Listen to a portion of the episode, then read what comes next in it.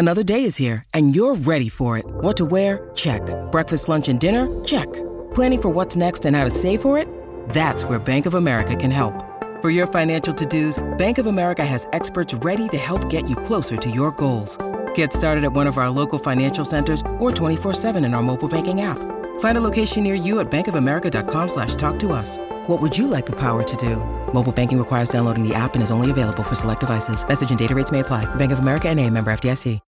When you need mealtime inspiration, it's worth shopping Kroger, where you'll find over 30,000 mouthwatering choices that excite your inner foodie. And no matter what tasty choice you make, you'll enjoy our everyday low prices, plus extra ways to save, like digital coupons worth over $600 each week. You can also save up to $1 off per gallon at the pump with fuel points. More savings and more inspiring flavors make shopping Kroger worth it every time. Kroger, fresh for everyone. Fuel restrictions apply. It is the Friday show. It's Neil Atkinson. Uh, in front of me, I've got Jim Johnson, Kev Walsh, and Pete Bolster. Uh, and to join us on the phone, I've got Jack Collins, Alex Hurst, and Natalie Bromley, Fulham, Newcastle United, and Burnley, respectively, through there. Uh, we will start off with Fulham versus Manchester United. Uh, you bored yet? Hey, no, I'm loving it, mate. I know you're here. I think you're maybe consuming a bit too much Gary Neville. Um, I'm taking great delight in watching them be absolutely terrible. I love seeing the, the ground falling down. I love seeing the players be absolutely shit. I love seeing the fact that the captain. I just think it's mad that the players, like, they keep buying more players and the players are still not very good. Like, it's like this endless morass of this. Honestly, every single one of them is a new one. He's all right for two games. Nice crap. I've seen Liverpool do it for, for enough of my youth. Seen I, that- Arsenal do it as well, Neil. Yeah, I Yeah. can take great delight in them bastards being fucking miserable. That's great. The other good thing about it is they're convinced that it's somebody else's fault and not that fraud of a manager because he is garbage in, mate. Absolute load of shite.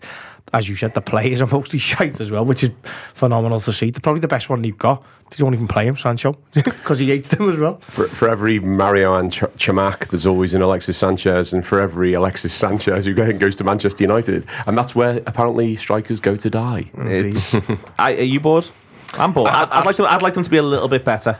Not least because I'm scared they're going to sack him. They are my favourite team to watch in the whole Premier League. I, I think it's fantastic. Every, every time I see them live, I'm, I'm, I'm You're going to enjoy. We're going to do review, review extra on them next week. Me, Dan Morgan, and Sean Rogers. well, we're going to yeah. do Fulham. We are going to do it. I, I love it, Neil. I love, I love Gary Neville. I love him saying Manchester United Football Club. I, I, love it all. I've even got a Gary Neville poster. Uh, I'm going, I'm going to ask him to sign it. I think it's fantastic. It's we said off off air before, but, but they ruined my childhood, and, and I am absolutely loving every moment of But this. aren't you worried they're going to sack him? A little bit, but so the, what, though? Who are they going to get? Yeah, that doesn't mean anything, does it? I mean, let's be They've honest. sacked other ones. Well, no, Yeah. well, exactly. The, the, the, you so God knows that's what they do. You, so, the end of the day, it's all about finishing in the top four, isn't it? Right? And there are going to be some big heavyweight teams who do not finish in the top four this season. Now, you look at what happens. There's always inevitably a new manager bounce when they sack a manager, but it sets your pl- your your planning back 18 months minimum. And you know, you only have to look at what's happened with Emery at Villa, right? Emery is quite clearly a good manager, right? Arsenal took a punt on Emery because they knew he was the best, most experienced manager at the time on, on the market. But Arsenal were a shambles, you know, so he walked into an absolute shitstorm. Whoever takes that job will be doing the same thing. That's what you think? Yeah. I I- who who's appointing them? Do you know what I mean? There's no one there who you think, yeah, he's going to make the right decision. They've got the fella from uh, Ineos coming in. Apparently, he's but but he's he's been in France and he hasn't done anything with that club over there, has he? I'm honestly, I'm, I just think sit back, relax, and just enjoy the fact that for years they fucking haunted your dreams, and now every time you turn the telly on. There's some fucking clown fall, falling over some other clown, and some team that never used to beat them in a million years or even score a goal against them has won 3 0 at Old Trafford. It's fucking great. It's. Uh, I. I don't see what, what how it stops or changes because I. Who do you reckon they're going to get next? Sorry, I don't, I don't know who they get next. I mean, I might I might look it up in a second on my next odds. But what I think is dead interesting is, like, I think when Klopp gets in, to use the Klopp thing, so that we're not in great shape, but I think he's able to like put circles around some players and go right. I can work with these for a year. I can work with these for two years, and there's a smattering who might take me to the promised land, and there might be a little bit of movement, but no one goes backwards. If you see what I mean, the players who might be able to take me to the promised land don't become only two year options. It's a. Venn The diagram. two, yeah, the two year options don't. Be, they, they- everything moves forward. If you see what I mean, maybe one of the ones he thought might be a two year option becomes promised land, but I don't think it goes the other way. Like I think he's able to make that assessment. I don't know. I don't think there's any of them in there apart from maybe McTominay, which I know sounds mad as a squad player. Purely as a squad player because he's six foot three, can win his headers, and can play centre mid for you and centre half. Who you go could take you through to the promised land. And that- I think that's. I, you- Jonny I'm- Evans? I just can't be having. Oh, BA. I just can't be having. I can't be having centre halves that little. I just can't be having it. Like He's I won't fucking sit- shit I as won't well, if he'd for it. signed, if he'd signed, if he'd signed like I wanted him to for Arsenal, and Arsenal went, were hot on Martinez, right? It's quite clear that he wasn't going to be signed as a centre back. He was being told he was going to play well on the left side of the inverted four. Do you know what I mean? With one, one more, with one moving in, and then ultimately what we ended up getting was Zinchenko. I do like Martinez, I'm, you know, but I, I, I sort of take your point. Although Kolo Touré wasn't bad. Kolo Touré is much bigger than Martinez.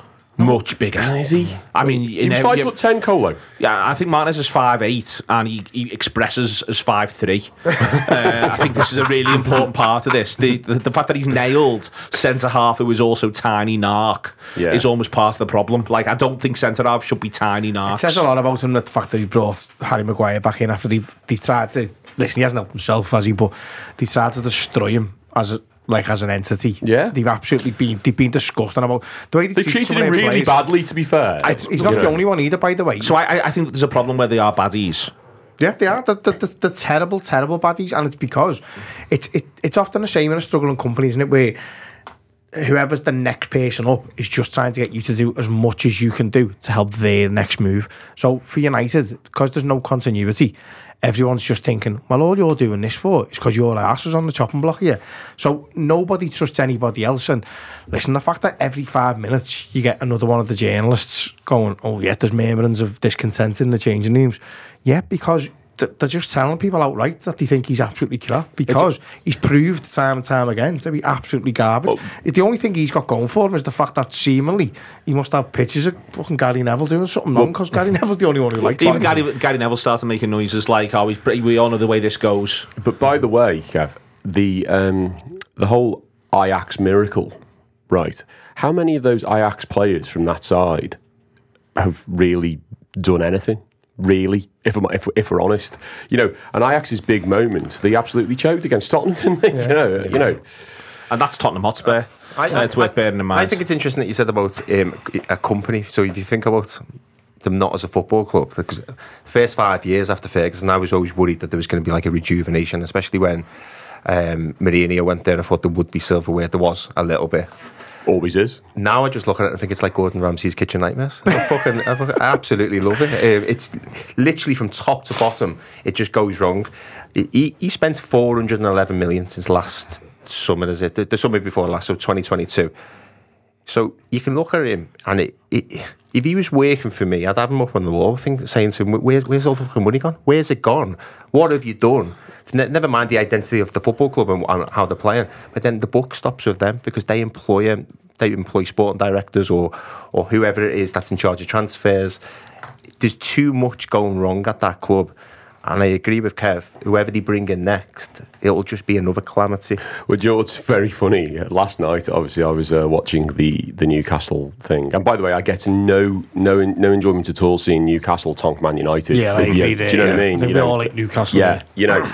But um, I, I I sort of had blanked from my mind through highly evasive skills the fact that Steve McClaren Yeah, sits on the yeah, bench with yeah. him, and I was like, "That's Steve McClaren," and I was like, "What's Was he he doing there?" Hag? Yeah, Yeah. Steve McClaren was on the bench, and I was thinking it can only because they've both got really rubbish Dutch accents that they uh, that they sit together. But uh, yeah, again, I, I I was looking at that and I was just thinking that it's like, do you remember years ago and it was like, when a Liverpool manager, oh, let's bring Swan back from the boot room and things, and it's like, have you not got your own plan? So, so favourite uh, is Zidane, then Nagelsmann. A lot of this is on the timing, by the way, because Nagelsmann's currently at Germany. Graham Potter, De Zerbi, Carrick, Conte, uh, McKenna, who's currently at Ipswich, uh, Gareth Southgate, Lopetegui, um, Diego Simeone, Pochettino, Thomas Frank. I'll stop there before we get to Bren. There's not. There's nothing in there besides maybe Zidane that'll make you. That'll make you. The only one that would make me think is Simeone because of the way he wins football. Well, I, so I, that's why I sort of think Conte. And then if your players are crap, you might as well get Conte in and have him basically have them defend for the This is. Manchester United Football Club. This is though. Manchester No United. way, This is Manchester Neil. Gareth United. Southgate's a good way. No way. This is anyway. Uh, anyway, they play Fulham uh, half twelve on Saturday. The last away win against any of last season's top ten was Fulham last November with a last minute winner. Uh, I mean, with a bit to get something. Uh, just to keep him in post, but that's just one view. Uh, also, no one needs them in Dublin. Uh, that's no, another I, view. I, I 100% agree with that. Either What do you mean by fourth that? I, I, I, do you know, I, I- I don't understand that comment. So the Europa League final will be in Dublin. If United finish third in the Champions League group, they drop Right. down into the Europa League. The idea of Liverpool playing Manchester United in Dublin at an event organised by UEFA scares the absolute In living Dublin? shit out of me. yeah, Yes. it won't happen. It Um, won't well, what, why? Because you think they'll come second or fourth in the Champions League group because they'll just crap and they'll get knocked out the Europa League. I actually think weirdly they've got something stupid in them enough and they qualify for the last 16. I'd sort I of hope, that, think I that. hope that's what happens because they've you got know I no mean? chance of going any I- further. yeah, Yeah. No, that's sort of what good I think will happen, Kev. yeah, no, that's I'm fine with all that. Uh, that's that's absolutely fine. I totally agree with you. Your Dublin point though. Dublin, Dublin, but just Liverpool there is going to be crazy enough if you threw Man United in there. I was Yeah, looking at that's- I was looking at Neil's notes and I was going, the Dublin. I was like, uh, like a U two playing. You know, You uh, never want to play an English side in, in the European final anyway. It's, No. No, it's a principle. You don't, it's, not, it's, it's nowhere near as much fun. Uh, anyway, uh, here's Jack Collins uh, on Fulham, um, who may or may not get a result against Manchester United Football Club. It's John Gibbons for the Anfield Wrap with a partnership courtesy of NordVPN. NordVPN have partnered with us before, and we're delighted they are doing so again, not just for their support, but also because they offer loads of benefits to the football fan like yourself. There's lots of benefits to sign up to NordVPN, including, of course, watching sporting events, TV shows, or films which aren't available in your region by switching your virtual location to a country which is showing the events. Now, I don't know if you've noticed, uh, but a few of our games aren't on telly this season, but they are on TV somewhere, and you can find them by switching your virtual location. That's obviously one of the benefits of a VPN service like Nord, but they are one of the best around, and lots of reasons why, including that they protect your private data like bank details, passwords, and online identity. Uh, with one click, you're able to switch your virtual location to another country, which also allows you to save money by purchasing flights, hotels, and subscriptions from other countries at a cheaper price. Now, I do need to point out that the Anfield Wrap subscription is the same price in every country, but others aren't, and that includes hotels and flights as well. So you can have a little look around and see what deals you're able to do yourself there. Uh, personally, for, for me, uh, a big one with NordVPN is knowing that my data is protected when I'm traveling abroad and using public Wi Fi uh, wherever I am in the world and know that I'm protected from viruses, uh, from malicious malware, and phishing sites. It's also the fastest VPN in the world, which is important for what I'm sure you're going to use it from. No buffering or lagging while streaming, uh, which is the last thing you want when you're watching live sport. You want it to be a smooth process, don't you? Especially when you're watching the Reds. And they are able uh, to provide that for you. It is the same price as one cup of coffee a month, and your account can be used on up to six devices. So if you want a huge discount off your NordVPN plan, go to NordVPN, nordvpn.com forward slash TAW. That is nordvpn.com forward slash TAW. That code will give you four additional months free on top of the two year plan. And they're also, they're that confident that you'll enjoy the service. They'll offer you a 30 day money back guarantee. So that place to go again is nordvpn.com forward slash TAW. The link can also be found in the episode description box wherever you listen. Enjoy, and thanks a lot to NordVPN for partnering with us again. Jack Collins putting up with a smug fella who supports one of the teams in the Big Six. Uh, and the reason why the smug fella is starting from this position is because, Jack, what's the point of your season? Oh, completely. I'm I'm so with you on this, and it, it does feel like. I, I mean, maybe like the Carabao Cup, but we're recording this on Wednesday. We play Ipswich, we should be out by the time we, we, actually this goes you out. could be out. You could, because this is the funny thing with it's obviously very, very good for Fulham Football Club, the business, that the current the three promoted sides who currently are the bottom three look as poor as they look, and before then you've got before we get to you down there, there's Bournemouth who've only just got the first win. There's Forest who who seem to be in a little bit of flux, uh, and there's Everton who may or may not have a charge that results in a points deduction, and then we get to Fulham, who've already got 12 points from 10 games, which is a ratio that would always keep you up anyway, uh, every single season. So that is why I asked the question. It must feel a little bit at the minute like it's fine, it's good for Fulham, but it's not necessarily going to be particularly exciting. Yeah, yeah, absolutely. And look, when we were bouncing between divisions, uh, we you know we had that spell in the Premier League where sort of seven years and, and nothing hugely happened, and then bouncing between divisions, and we were talking about players coming through from the youth academy in particular, and saying what we do for a spell where it was just Crystal Palace esque. And we just sort of floated around 12th, 13th for a couple of years and just steadied the ship because it was it was doing no wonders my heart rate. I'll give you that for free. So look, there are there are positives, and, and I actually would put maybe Wolves and Palace in that bracket as well. I think that if it came to if it came to if it came to the but if it came to the crunch, and you know, let's see, a miracle happened, and all six of the teams you've already mentioned suddenly won five games in a row, and it was all over. The, I'd still fancy us ahead of Palace and Wolves as well. To maybe not to finish the season, but if it came to a survival scrap, and mm. maybe maybe there's something in that as well. So it was always going to be if Fulham don't start well, and if they don't you know, re- replace Alexander Mitrovic to go back to the big one, then we're not going to score enough goals and we're not going to be able to kick on from last season where there was sort of glimmers of a European challenge. So I'd say that a successful season for Fulham looks like staying completely out of the relegation battle that goes on below. So not being dragged into that mire that having to even worry about it at, at one point. And then finishing mid-table, being comfortable, probably starting to make plans for next season and giving a decent cup run in one of the two competitions. I think that's what a decent season looks like. But you're absolutely right in that it's hardly the most exciting thing in the world. And there's also this kind of element that obviously Marcus Silva's just signed a new contract, so that changes the the perspective of things a little bit. But people were saying, "Wow, Fulham need to go and sign a striker in January," and I was, I was my response was sort of, "Why? why would Fulham go and, and, and use the January market, which is famously a, a worse place to find value?" than the summer market when we know that this season is probably going to be fine and probably isn't going to end in glory either way. But you know, it does seem that Marco Silva's contract maybe has relied upon the fact that he is going he's he's felt he's going to be backed that he knows he's going to bring in players to try and push his team forward. And and maybe the second half of the season gives us a runway into next year to actually be able to you know make, ingratiate those players. So i take your point on january is difficult to do business and it's difficult to do business with players who are who are highly thought of. But this could be a good january to take a couple of risks in terms of players. You know, and, by risks, I don't mean, I, I, certainly don't think I mean anyway. I don't mean players who are 28 who may or may not fit the price tag, but maybe players who are 21, 22, 23 who might have a level to go to and you get six months to assess it. Uh, that's what I, you know, because that, that's what the luxury the second half of the season could become for sides like Fulham, like Palace, like Wolves, like Brentford is it might actually create this idea of well we almost get to do five months of working out all right this is how we're going to finish above leicester because leicester are going to come up and they're going to be good you know i wonder whether or not that could be the thing he thinks he can do in january because it is worth pointing out that yet again the average age of the team is 29.5. The league average age is 26.9.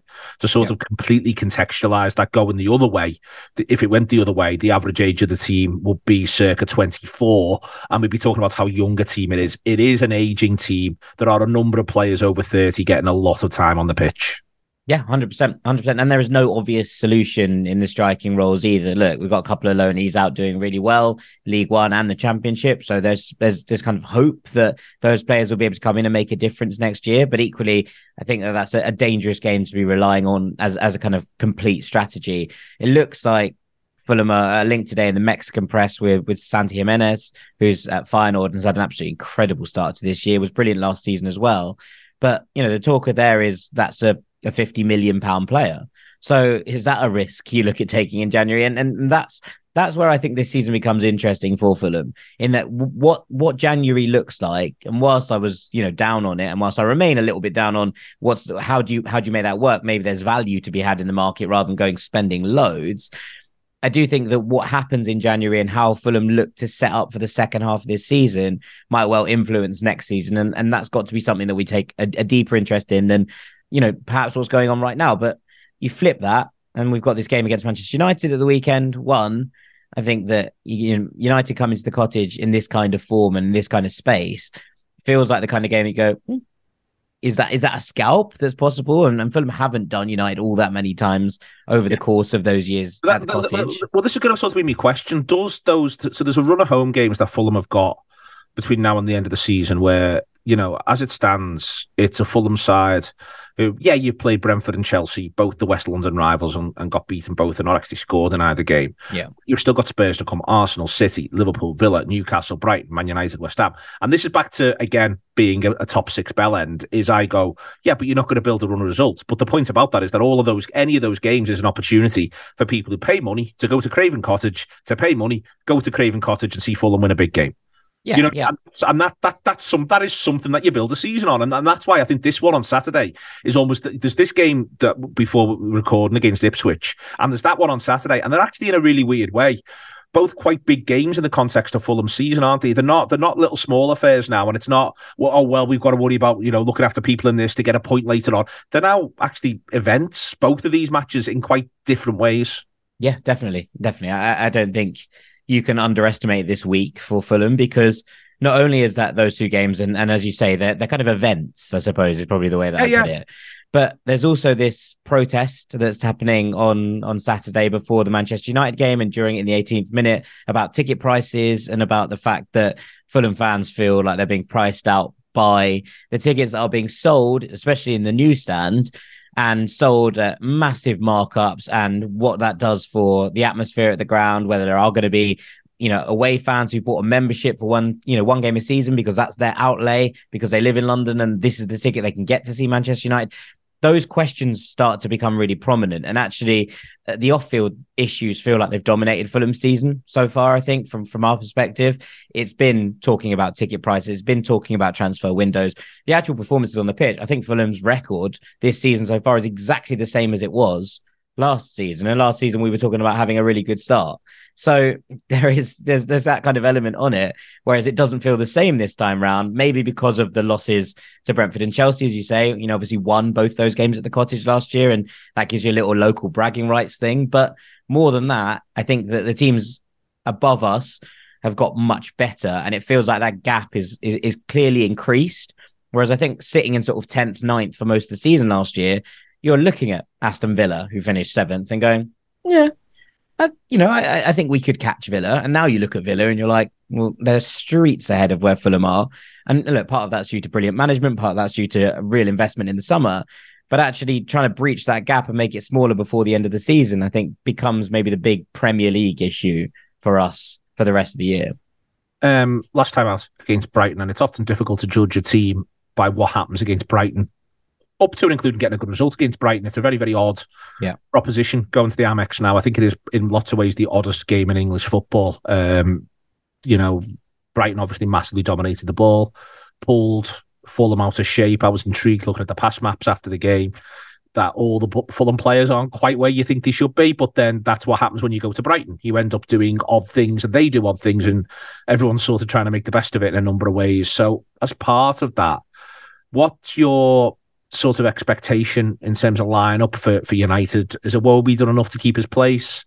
Will it be Reed and Palhinha with Iwobi in front? Do you cover Cordova-Reid? I've seen you tweet he's the best finisher at the club. Do you think he keeps his place? What are you expecting selection wise for United? Yeah, I mean, look, uh, both our right centre centre backs are still out, so it's going to be Ream and Bassey, I think, in there again. Bassey obviously struggled against Spurs, was much better against Brighton. Um, and look, as you say, that's that's a good result there. But we have a weirdly good record against Brighton. I think we've played them seven times in the Premier League, won three, drawn four. So you know, I guess a side that have been in the ascendancy for a long period of that. Feels It's very really Marco weird- Silva that you know it feels quite Marco Silva that I'm saying across the last couple of seasons. A lot of managers find it difficult. I can see Marco Silva loving the idea of building a one-off thing to get a result against Brighton. Whereas if you're Jurgen Klopp or Guardiola, you feel like we've got to impose our style of play. They're just Brighton. Whereas Fulham get to go. Well, Marco Silva gets to go, lads. This week, just do as I tell you, and I will be all right in the end. Yeah, yeah, very much that. Um, I, I think Iwobi's done brilliantly since he's come in. To be perfectly honest with you, he gives us a little bit of drive in the middle, and the side lacking a bit of attacking impetus with this striker situation going on. He's very much the one that creates things in the middle, and look, he's done well to to shift Andreas Pereira out of that spot because Pereira was a player that Silva loved, and whatever seemed to happen last season, it was it was Andreas there in the ten. There was no kind of getting away from that until he got injured in the, in the back half of the season.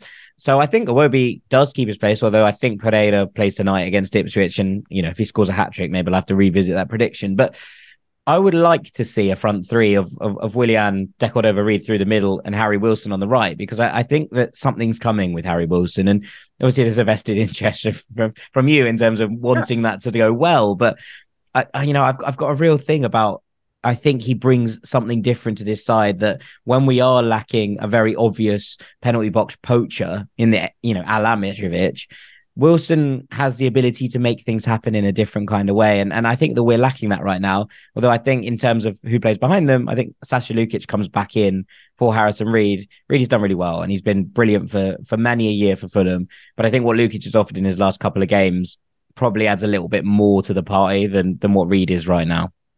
Um, how are you going to get on? I think we're going to get a point.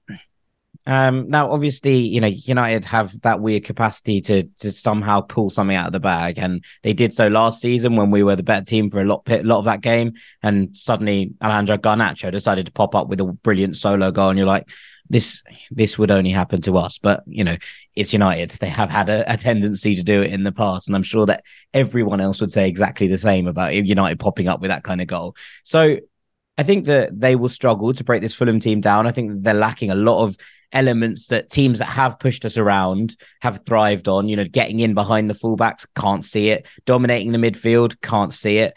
I I can see it being one all with like two headers from corners. The, but I don't think it's going to be a great game, and it's obviously a TV game. I can't see it being a great advertisement for the Premier League, but I think we might get a point. Thank you very much to Jack. Brilliant from Jack, uh, as ever. A pleasure uh, to have him on board every single time he comes on the show. We'll go through the 3 PMs relatively quickly uh, because there is one that I've got my eye on, which is the last one that we'll talk about before then. It's Brentford versus West Ham at West Ham United.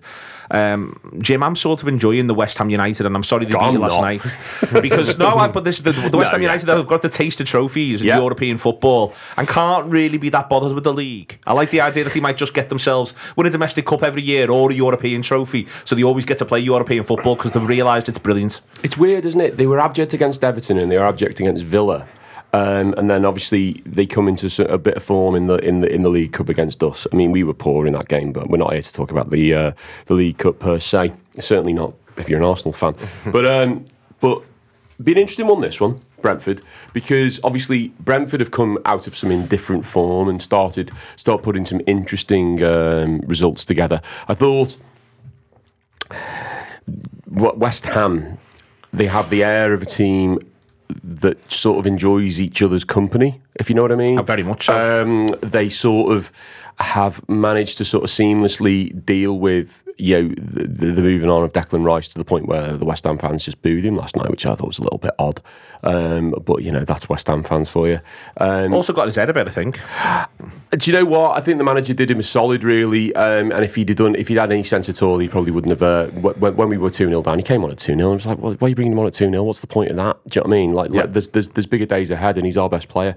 But you know, looking at looking at West Ham, I said on on here last time, you know, this I got a lot of respect for Moyes, and I I like what he's done there. This game against Brentford, however, um, is an interesting one because they're sort of two teams that are meeting at the cusp of something um, in the sense of, you know, they're going head to head, having both found a little bit of form in in relative games. It'll probably be a shit draw. Do you know what I mean? Because they're sort of so even, evenly pitched right now.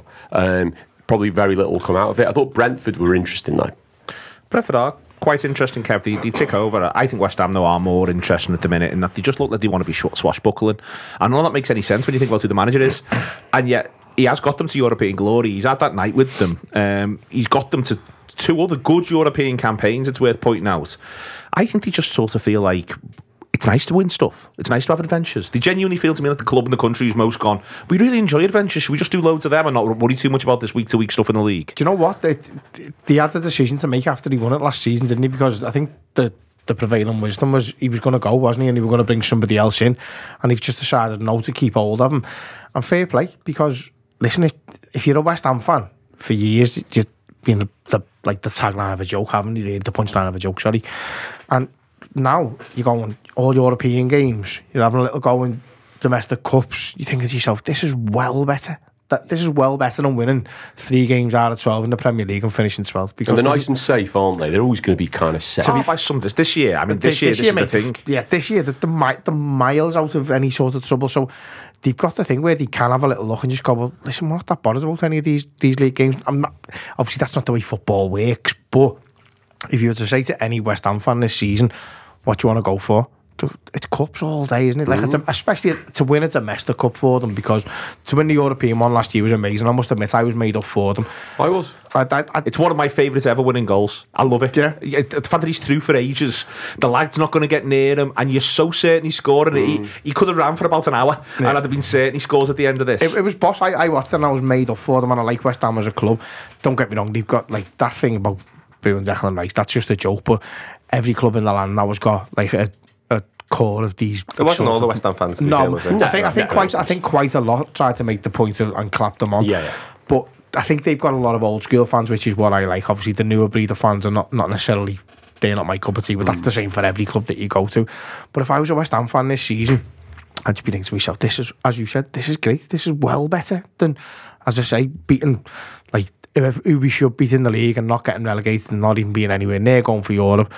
And I get to go to like Olympiacos away or I don't even know what they've got in Yeah, there. it's Olympiacos. Is it- yeah. It's, it's, it's their golden era, era isn't it? That's It why is. that's why Moyes is looking at it now. He's had his ch- chance um, at Man United and obviously failed.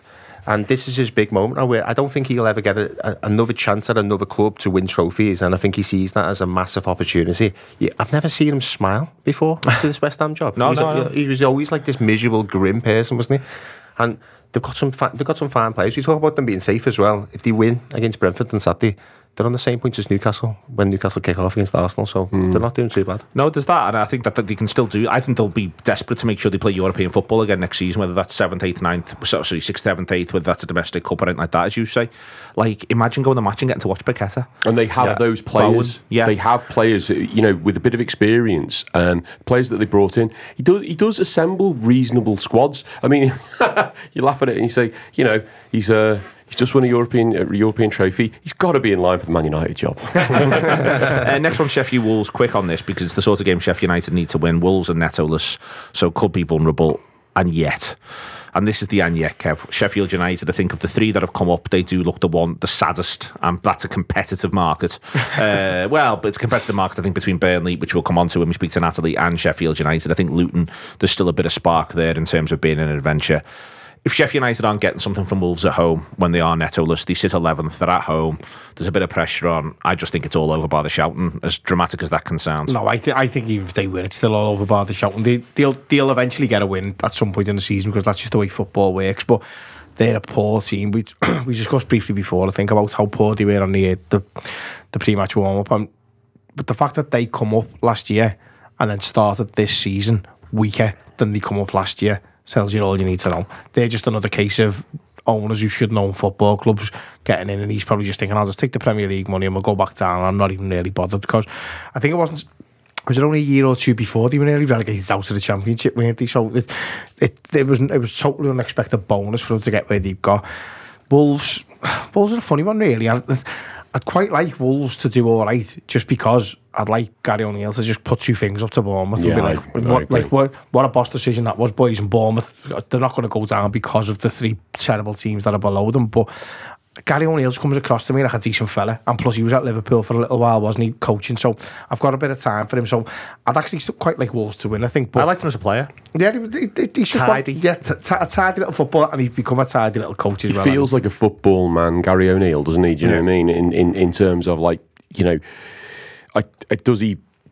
It does he warrant a big job like like Wol- okay, Wolverhampton Wanderers is a, a big job because it's a Premier League uh, team. So I think he was kind of fortunate to, to bounce off the back of the Bournemouth experience in, into that Well, it was job. only because Lopetegui like threw his toys out the pram towards Well, exactly. season, but, wasn't but what's interesting as well is that Wolves are one of those teams, and there's a, there's three or four of them. Um, that they're a, a twelve from tenner. I've called them. Like like the there's a there's a bunch of teams in that mid table who've all got kind of twelve points from ten games, and actually, the, you look at the teams around them actually who are on the same kind of ratio. You, each one of them would say, "Do you know, actually, that's not a bad place for where we are right now." Do you know what Yeah, I mean? you know, so. um, you know, a quarter of the points that they would hope, well, more than a quarter of the points that a lot of those clubs would perhaps hope to accumulate by the end of the season. I'm not sure. Those three teams that you're talking about, Kev, um, the three teams that are worse than every other team, I think their their accumulative points tally this season is going to be so low, right, that it's actually going to mean that the teams above them aren't going to have to accumulate anything like the 40 points to be safe. But this, I mean, the- what I would point out, the, the mad thing is that if Wolves do beat um, beat Sheffield United, which they may well do, they're then 14 points ahead of Sheffield United, having played 11 games, and they find themselves 10 points clear of Luton in 18th, having played a game more be- before Luton kick off against Liverpool. Burnley being the other one. And you, and you, but you just also just sort of at the point there where. You know, I'm, if I was any of these sides now, I'd actually be annoyed if I wasn't in the Carabao Cup last eight. I'd actually Yeah. be already planning. You know what? Third round of the FA Cup, we're going to go for it. We're not going to do the thing where we, we'll make the change in the league game before or the league game after. We, we're, we're going to we're going to go for that one as and when that comes around because I just think there's a chance, a genuine chance, bar and maybe Bournemouth, but I think even Bournemouth, I think they showed a little bit against Liverpool. They're a bit better. Pete, I think there's a chance that there's genuinely 10, 12, 14 points between 15th and 18th, 16th and 18th, and maybe even 17th and 18th by the time we get to 20 games. We talk about City and Bournemouth now. But we're, talk, we're, talk, no, we're talking about the idea of where Yeah, Luton, Burnley, so I, I, are. I thought about this on, on the drive in, to be honest, but I, I thought that there, there will be sides now above these bottom three, bottom four teams where it's like what you just said about the FA Cup. I never really thought about the FA Cup, but they're, they're, going to be playing without pressure because they know that they're, they're down and they, they, they've got to be. Um, they've, they've just got to go into games with a little bit of. Um, I don't know, a bit of freedom and a bit more, Bit of ambition. a bit more ambition, and, and, and maybe that's when we we do see in, in the in the in the next third of the season where we see some of the bottom ten start taking points away from the, Yeah. the top ten because at the moment it just seems a bit of a procession, doesn't it? I think as well the the thing to sort of be aware, be cautious about, I suppose, if you're one of those teams that's around those, and Wolves perhaps are the are the the, the kind of the spotlight on them. When you do lose a star player like Neto, right? You don't um, you don't quite know what that is going to mean in real terms. You know, uh, uh, he's been good, Neto. There's a, um, he's he, he's clearly their best player, and there's going to be a lot of teams that are, are- would would be interested in him anyway. I don't know how long's he out for. So that's it. Feels like it wasn't as bad as it looked on the telly. So that's what's come out. So the, the, I, I I reckon I've read I read a couple of things midweek. I reckon they might just park him until the international break because everyone wants to make sure he's right because of the, the issues he's had in the past. So I it wouldn't surprise me if he misses this weekend, misses next weekend, doesn't go uh, doesn't go to Portugal, and instead is back and available from the 25th. And that's what I think they'll do with the Wolves because it just feels like the smart he, move. he, he is a big miss, but I think you've got to give a bit of credit to Gary O'Neill as well because and he, to Hwang and to other players Yeah, who and played well. Hwang, I think he's got yeah. five in a, five goals in a row at home, hasn't he, and stuff. He, he's he's very technical as well. Um, Don't forget Ballon Dawson. yeah.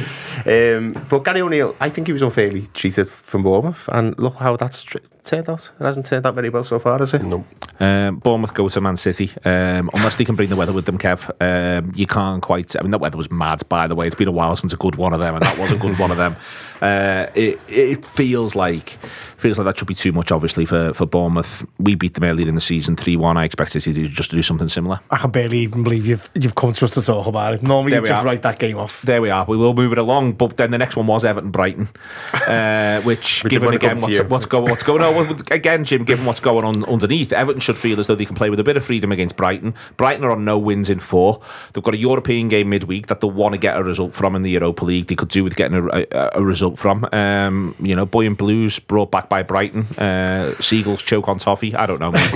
Well, yeah, I love the alliteration, um, and I, and if you if you hadn't moved on from the Man City Bournemouth thing, I was going to give you loads of like uh, deep di- deep diving crowded crowded house references, but I'll leave that for another time. Um, Everton v Brighton looks like quite a good game on paper. You know what I mean? A You know, Clash of um, styles. uh, absolutely, a clash of styles. Um, be windy. Um, the weather will be we- we- weather will be unpleasant. Um, the Blues have come into a little bit of form, haven't they?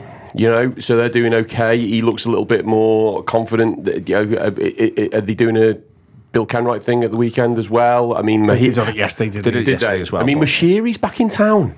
That's a kind of like a little bit mad, you know. So clearly, there's an atmosphere around there that's that, that's lifted. I think it's all Calvert Lewin, Pete. I think it, I think having a focal point, if you're a Sean Dyche sort of team, you need. In fact, every team really, to a degree, needs a focal point. You doesn't have, that focal point doesn't need to be up front, but it has been up front. It has been Calvert Lewin, and he's made a massive difference Yeah, to the hundred percent. He's a he's a game changer for them. Um, he, he did come back for the Brighton away game last season, didn't he? And, Yeah. and, and, and changed that. I'll never forgive Brighton for that. Well, The only thing I would say about, yeah, I think, I think you said, Jim, that they're, they're coming to form. I don't think they have come into form. I think they're effective. And I think they're effective in certain moments. And I think they're getting results because of that. And I, I going back to that away game. Pete, um, the that- bar's low. Do you know what I mean? The bar's low Yeah. for coming into form and I'm talking about the Blues. Oh, absolutely. Um, but ah, that was fucking horrible to watch, wasn't it, last season? When, um, Disgusting. yeah, absolutely. They- they- that was going to relegate them. But I think De Zerbi is uh, he's a bit of a hothead, and I think that would have upset him at the time because I think he'll have marked this going into this yeah, season. I think we, we you always say, "Oh, there's, they don't talk about revenge, and it's every game's a new game and all that bollocks." But it's I, I, I, I don't think so. I think I think he is he's a bit mad like us, and I He'll think be, he'll be going. You're not doing that to me again. yeah. And But I, also, he, th- th- listen, there's a possibility that in this game at nil nil, Lewis Dunk's got his foot on the ball for 15 minutes, and every Everton plays in his own half going, we don't even want the ball, you dickhead. Keep, keep. Yeah, there's another Well, one. there is there is the distinct possibility. well, Joe, it's interesting. Like Brighton clearly aren't as good as they were last season for for, for a variety of reasons, and obviously the the, the, the churn of, of players will be a contributing factor, but. They're still in quite a healthy place in position Oh, in the yeah, league. I, I think what's doing them, Jim. I think it's uh, it's that realization of two games a week. I think that's what's really hurt them. I think, and also they ended up with a bit of a tough Europa League group because Yeah, they yeah. weren't seeded. And I just think that's become really hard. It's also become distracting. Um, you know, I think that, that, and it's all right that it's distracting for now. I think there'll possibly be a different proposition in December. I think they'll get something from this. Listen, Burnley versus Palace. That's the last one. And I spoke to Natalie Bromley. I am always uh, Burnley Twitter curious, and I would currently describe Burnley Twitter as just a bit of a miserable, miserable place. I've got Natalie Bromley here, and no one's enjoying it. Natalie, I think that this is the the defining factor and what people miss sometimes for the promoted sides. Everyone says it'll be a bit of an adventure, it'll be this, it'll be that, or we can do this, or something like that. Burnley to me just looks like no one's having any fun, including the manager. That's absolutely right. It's um it's a pretty miserable place at the moment, which is is kind of weird for Burnley fans as well because we're a team that is used to fighting for everything. We're we're used to fighting for our lives at the bottom of the table. Apart from one season, pretty much every single one of the eight seasons we had in the Premier League was avoiding relegation, and that was fine. We're used to that. We know where we stand. This diff- this season feels different for some reason, and I, I can't put my finger on what it is that's bothering me. But I think the best way that I can describe it is I just feel really disengaged. I feel disconnected to the team. I feel I don't feel a connection with the manager this season like we did last year, which is weird. Um, there's just, I mean, listen, it, it's always difficult when you are getting absolutely hammered every single week. Um, but that is part and parcel of Premier League football. And it's not just that. Um, the team's different to the one we had last year. The same faces aren't there. We made loads of signings in the summer that are all different, and the and the team's being tinkered with every single week. So we don't know who's playing. There's no consistency in a style or a, I guess, a plan, and everything just gets tweaked every week. And I think it's just been very difficult as a fan to engage with and get on board and get behind a club that at the moment I don't necessarily identify with. Um, and listen, everybody's going to be feeling that. I'm sure the board feel it. I'm sure the manager feels it. I'm sure the players feel it, and the fans definitely feel it. But um, there is definitely a a disconnect. We're on a, I think the club and its fans and its board are all on a bit of a trial separation at the moment, um, and it's tough. It's really tough. I can't. I don't know why it's like this. It's not usually like this. Is one of the reasons why it's like it. There's been very, very difficult home games. And I think about your home games is Yeah. you at least want to feel like you're alive and competitive in them. But there's a 5 2 defeat to Tottenham. And they have been difficult games. A 3 0 defeat first game to City, a 3 1 defeat to Villa, a 4 1 defeat to Chelsea. The one game where I thought where I caught some of as well, where I thought Burnley looked like a live proposition here is the game against Manchester United. Yeah. You just lose 1 0, but you haven't had, and that's why I wanted to get you on this weekend because I think this weekend's a really significant game because I ultimately think every team you've played so far will finish in the top 10. Uh, uh, that you played at Turf Moor will finish in the top 10. Whereas now, Crystal Palace this weekend is a team that we don't expect to finish in the top 10. And it does feel as though if if the connection is going to be rekindled for Burnley, it sort of starts this weekend in the in, in the home games that are to come against the sides that we can expect at least not to finish in the top 10. Yeah, I think that's fair. And I think at the beginning of the season, I'm pretty sure I've said that to you as well. We were all very much not blinkered, that's not the right word, but we weren't too worried about the, the opening start because we, we got ridiculous fixtures to start with. Um, and we know we beat Luton away, we got a draw away at Forest, both of which were really good points. But then we got absolutely battered by Brentford, which is a side we were hoping away from home to try and at least compete in. Yeah. And then last weekend, the game against Bournemouth was just an appalling result and Yeah. a really terrible performance against a side that uh, we were hoping would be in the bottom three instead of us. You know, and we just handed them a really important um, home win, and we just didn't compete at all, and it was it was shocking. So I think that's probably where some of the disconnect is is that we it feels like we're a really weak side both mentally and physically and the first sign of any trouble and this team crumbles and that's something that we're not necessarily used to um, and i think that's the problem it's like well you've got you've got different categories of teams in the Premier League that you need to play. You've got your immediate relegation rivals. You've got the bottom mid table who you you think they probably will survive, but you hope to pick up enough points from them to um, keep your survival hopes alive. And then you've got the powerful sides that you've got no chance again.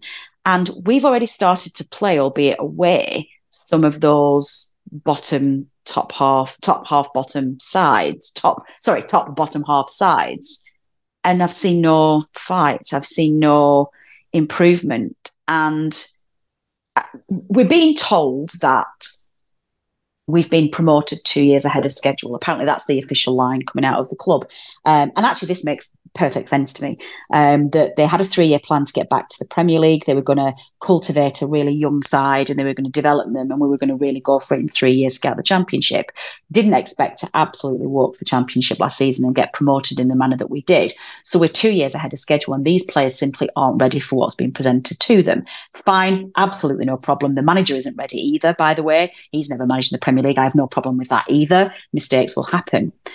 But when you do get promoted ahead of schedule, where was plan B in the summer? Why did we carry on with that three year plan and buy the players that we did that are clearly massively inexperienced, not gelling and not playing the type of football yet that we need? Why didn't we amend that plan in the summer and bring in, you know, why didn't we have a plan B for Ian Maatsen at left back? Why did we not even think about um, signing a replacement for Connor Roberts at right back? Yet the inverted fullback is really important strategy for for Vincent Kompany to play. He plays them all the time. Yet he didn't look to play players to buy players who would be able to do that in a much tougher league. And it's it's, it's mistakes like that that are annoying me. I just think I'm I'm a very reasonable fan, and I'm a very um, you know I, I will give you the time that you need.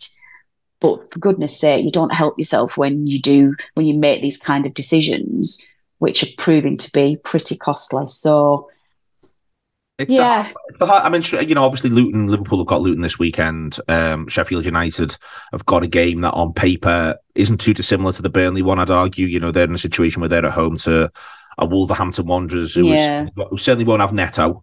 Um, it's worth saying. So it's a weakened Wolverhampton Wanderers side. Burnley have got this one this weekend, as I say, coming up against Palace. What I think is difficult is you can encourage supporters to be philosophical. You can get them to do the, you know, maybe this is a bit ahead of schedule, but people still need to have reason to be excited to go and watch football matches. yeah, And I think that sometimes, you know, I understand the idea of the plan and the project, and I, I respect it in, in lots of ways.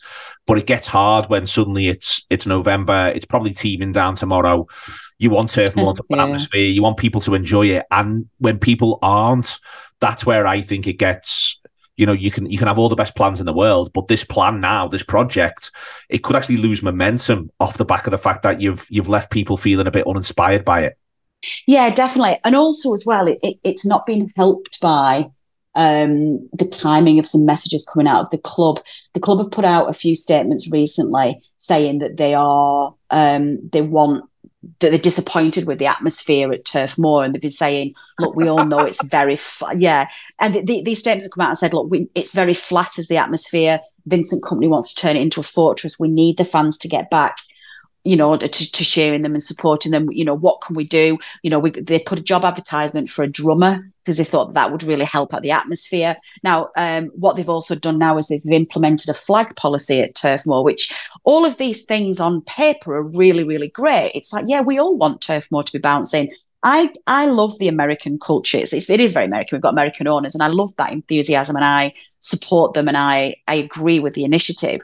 But then the statements come out and it's saying like, you know, you as fans, the turf's flat. How can we get, you know, how can we get that atmosphere going again? And then they put a, a, a statement out today saying we're going to be allowing flags. Oh, but you're only allowed to use official flags that, that you can buy from the club shop, and and no political flags. Yeah, which is obviously absolutely right. And fans are just like, we've just been subjected to eight absolute drummings. We've no idea what's going on. You're then putting out statements telling us that you, you're too flat as an atmosphere, please be better. Oh, and if you'll go to the, the club shop, please, and spend £15 on a flag and wave it at the stadium, that would really help. And it's just, and that's not a, it's not a criticism of the, of the, um, idea behind it. Yeah. I fully support our board with this. I fully support the idea. I think it's a brilliant idea. I voted for it and I think it's great. I just wonder whether there's that disconnect that the fans are feeling is going to be enhanced by messages like this and it's going to make them feel a little bit like well this is just getting worse. So that and that would be my feedback i think to, to the board. It's like look can we can we get better at getting collectively as one rather than at the moment everybody's at loggerheads and everybody's taking it out on everybody else? Um, and that i think is my worry with this season um, is that uh, nothing's working because everybody's on a different page. So, last thing then becomes with this one against Palace. It seems as though mm. he doesn't. Uh, the use of Foster's important. The availability of Foster's important for the game. I would think against against Palace. Is there anything? Yes. Else, you, you, anything else you want to see him do? Uh, he has to change the keeper, and and this is this is a really really consistent message coming out of um, the the the fan base. Uh, Muric, yes, he's pure Hollywood. Yes, he makes mistakes. He gives me absolute palpitations at times when he's nutmegging his attackers in the middle of his own box and trying to chip them and stuff. He, he, he is pure pure popcorn fodder. But his distribution was fundamental to our success last season. And Trafford is clearly an incredible future talent. Um, we paid a lot of money for him, and I understand that but his inexperience, his distribution, and his the level he's being exposed by a very, very weak back four in front of him, the weakest defence I've ever seen in a Burnley lineup in the eight years we've been in the Premier League. Um, he's struggling and pressure's on him. And I think for his own good, I think he needs to have a little bit of a break. But I think I think Vincent Kompany could do an awful lot to prove that he's listening and he's prepared to try alternatives by giving Muric a, a chance in goal. Um, I don't think there'll be an awful lot of difference between Muric and Trafford in terms of um, shot stopping or commanding their area. I think they've both got strengths and weaknesses that are very similar in that extent.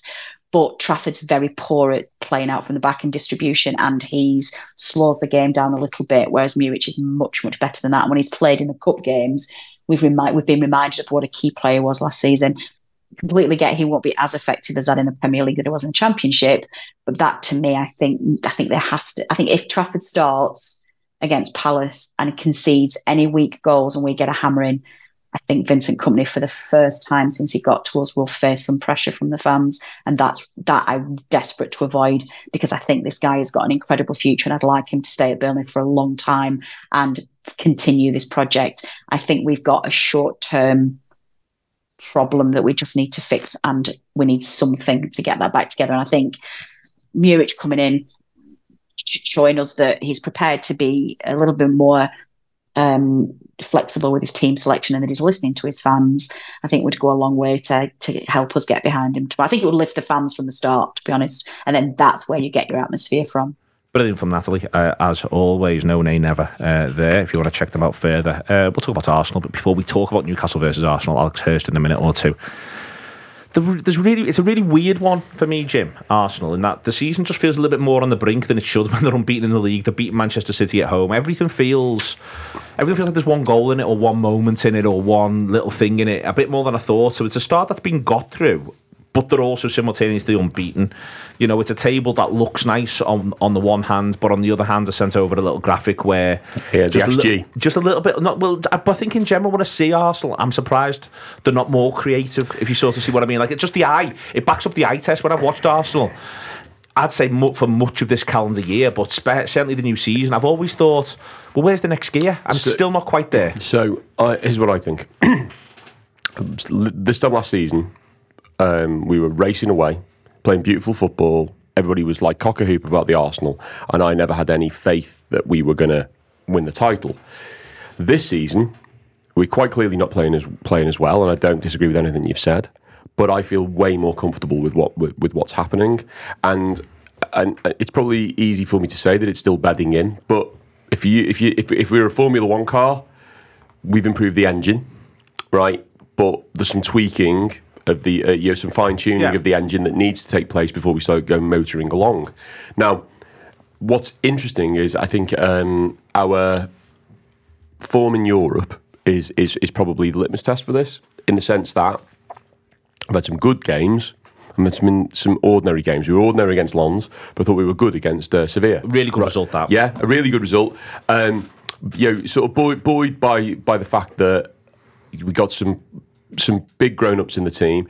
Jesus is is a bit of a miss in one sense when he you know he, can't seem to keep himself fit, um, and I do think that that ultimately could could end up being our undoing. But I would rather the likes of Odegaard, who I love, um, Saka, who I just you know who who wouldn't like Bukayo Saka in their side. Um, I'm, I'd rather have Saka and Odegaard to have their in different form now than in March or April. Now, that said, I still think you know uh, my kingdom for a, a 30 goal a season striker, um, but. He seems to have a huge amount of faith in in, in Nketiah, and he and he seems to I always think Nketiah makes a load of sense when he plays. well, yeah, because he, he plays with. He, he, look, it's not. It's very. You know, Jesus doesn't like the game behind him, whereas Nketiah looks very, very, very comfortable with the game behind him. Havertz is still, you know, sort of in and out. Trossard seems to be loads better coming off the bench because he's like a box of frogs player. You don't quite know what you're going to get out of him. We've got, we, but we have now got improvements in our spinal. You know, I, I, I, I sort of see the, the point of Raya. My, my, my, my, my heart says Ramsdale, but my head says Raya. Um, Why is that? Why is that? I think because I, what the manager wants to do, Kev, um, Ramsdale doesn't do as effectively we as talking about the distribution side? Yeah, yeah. So whereas whereas I know that that Raya's distribution stats haven't been awesome for Arsenal, it's the intent. He has he has a skill set that Raya, that that Ramsdale doesn't quite Has he shown that? Because I've, I haven't, I've, I'll be honest, I haven't seen a lot of him. But when I do, he looks like a goalkeeper who's been told, lad, you better get this right because there's someone else waiting for you there. And Well- it's not necessarily about the, the shot stopping, it is about the distribution. So, so I tell you, I, I, I tell you what I think about about the whole Ra- Raya Ramsdale um, thing, right? Ramsdale's three years younger than Raya, right? And I think when we signed Ra- Ramsdale, he wasn't the guy that he wanted. He wanted Raya, right? But Ramsdale got us into the Champions League, right? I think he thinks Raya can win the, win us the title, right? I think that's what that's what he thinks. However, right, what I would say is, if you're if you've got to develop a skill set, right, to perform in a team the way Arteta wants his goalkeeper to perform, you cannot do it, right, in the front of the crowd. Right, you have to go. You have to get back in the lab and, and, and work that stuff out.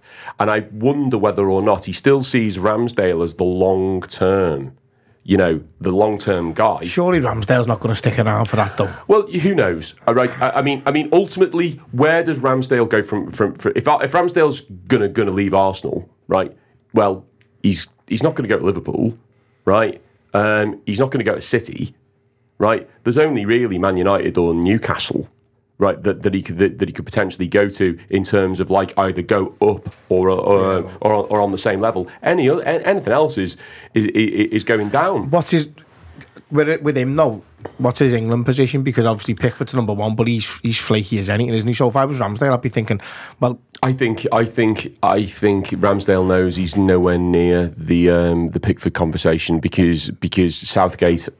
Yeah, Southgate's realistically. off head, well, Southgate's off his head, isn't he? You know, I mean, like you know, he's got a player in Ben White who, um, is, last season was was head and shoulders England England's most consistent defender. Right, I could play in a can't, can't come out with can't come out the way he looks. Don't get him. To be, well, to be well, Benny, Benny, Benny, Benny, Benny. Blanco, right? You know, um, it's all part of his, it's all part of his law. But right, but if you can't get over yourself and still pick Harry Maguire, right, then I, I, I you know, you kind of have to say that what it is. The, the Club England thing is interesting because I think it will lead to players sort of going, well, almost a bit, what's the point, at least Yeah. until the end of the next cycle. Like, he gets, because he's going to pick who he's going to pick for the Euros. Yeah, And you could, so- and he's going to do everything he can to pick Kalvin Phillips and Harry Maguire. And you're a bit like, well, there's not a, there's not a. Well, what's the? Ramsdale just doesn't strike me as the type of fella though who's going to sit. No, I, no. I don't. I just. I don't see Raya as better than Ramsdale. I don't see either of them as being brilliant.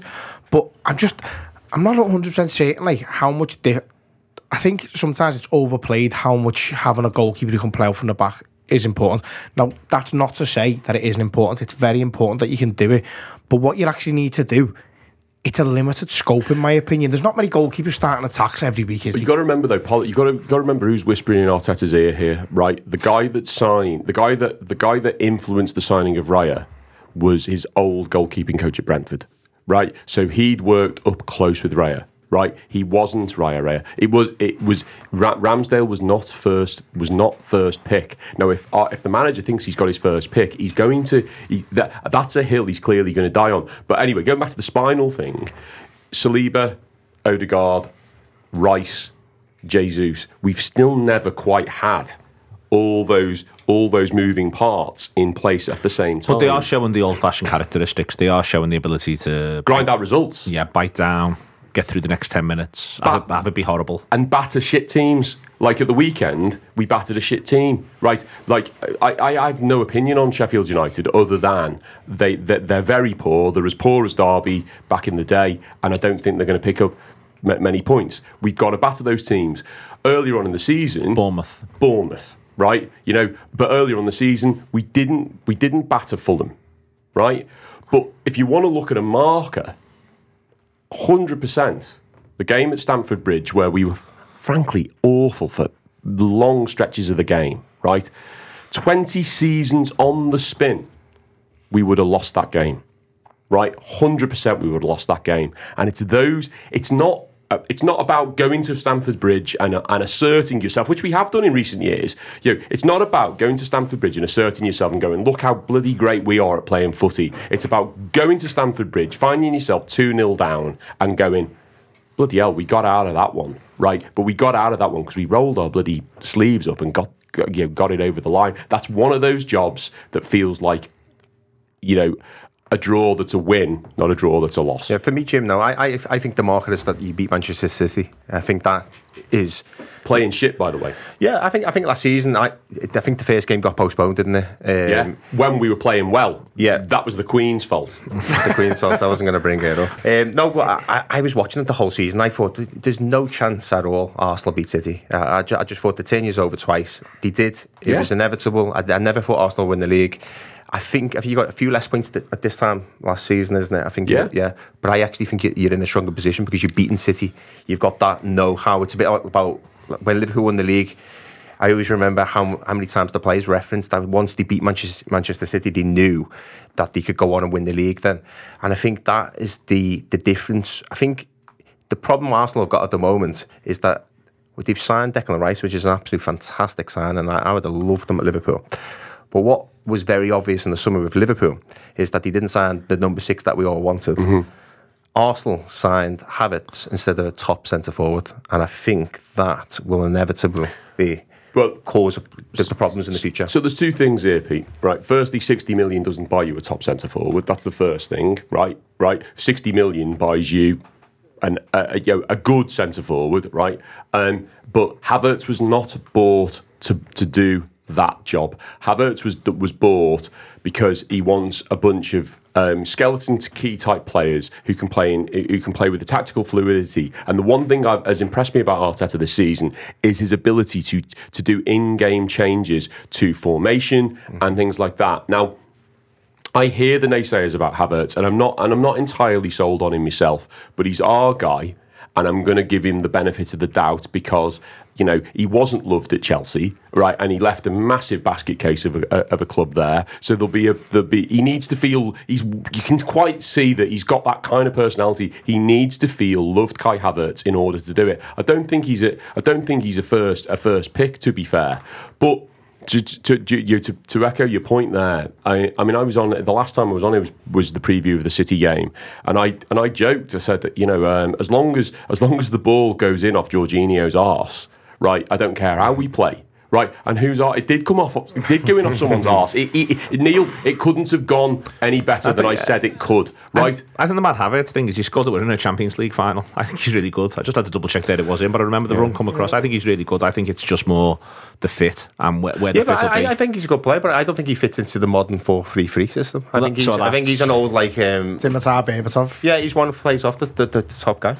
Yeah, no, I think it's interesting. But he I think- wants him as a le- he wants him um, as an alternative left eight in, in one sense, or in games where you've got to play with your back to the goal, right? And you don't really you don't really play with out and out centre forwards. We don't, I, I- you know, other than Eddie Nketiah, who's still learning the game at that level. We don't have an out and out centre forward, right?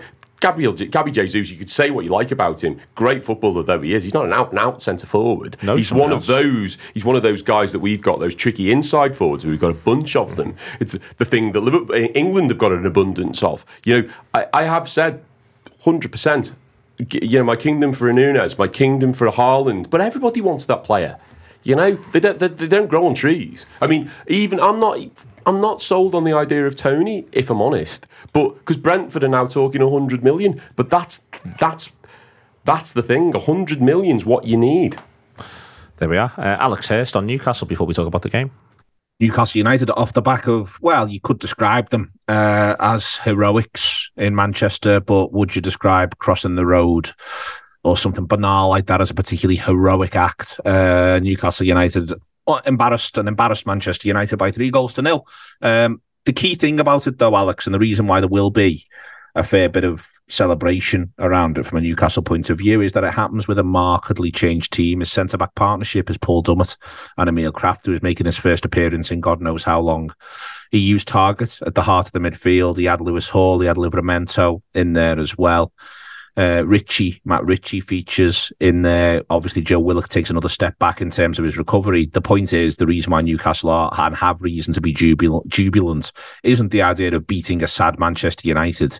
It's doing it having made those sorts of changes. Yes and no, Neil. I, I agree with you predominantly, but we'd had won once in 41 years, Old Trafford, Okay. before last night. Um, so, and I think that the only other side that comes close to that is is Liverpool when we won in the early 90s, and again, or uh, maybe twice in 40 years at Liverpool, once in 40 years at Old Trafford. So this is massive. Just to go there and win, massive. To do it with maybe three first team players is is is is, is more satisfying, if anything. Because let's let's be clear, Newcastle are missing six first team players through injury, and they made seven changes. So you're, you're down to like like you've said, you're down to your Paul Dummett's and Emil Krafths, and Paul Dummett in particular probably doesn't expect to play this season. He didn't play last season at all. Um, and for him to, you know, Paul Dummett has now kept clean sheets this season against Man City and Man United, which is some going for for a lad who doesn't expect to play any first team football whatsoever. So yeah, tremendously satisfying night. when you you think about the, those changes, the, the the ones that the manager will feel with everything else he's got going on, he needs to make uh, at this point. I think that it's worth you know being clear about that. You mentioned before with the injuries as well. Uh, a couple of players in there. Callum Wilson is a player who we've seen in the past is prone to injury. Uh, he does pick up knocks here and there, so he needs to be protected. It is a new challenge for the manager, and he will be absolutely delighted. For a new challenge for his players as well that they've passed that one with flying colours against United. Absolutely huge, Neil. Maybe the people who aren't Newcastle fans, there isn't uh, uh, maybe an appreciation of just how important this week was. You know, to be clear, in, the, in a kind of seven day period, Newcastle most likely should have gone out of the League Cup. There's a chance with Arsenal at home at the weekend. They could have gone, say, eight points behind Liverpool with 11 played. And they probably, even though I'm going to the game in Germany, might be out of the Champions League.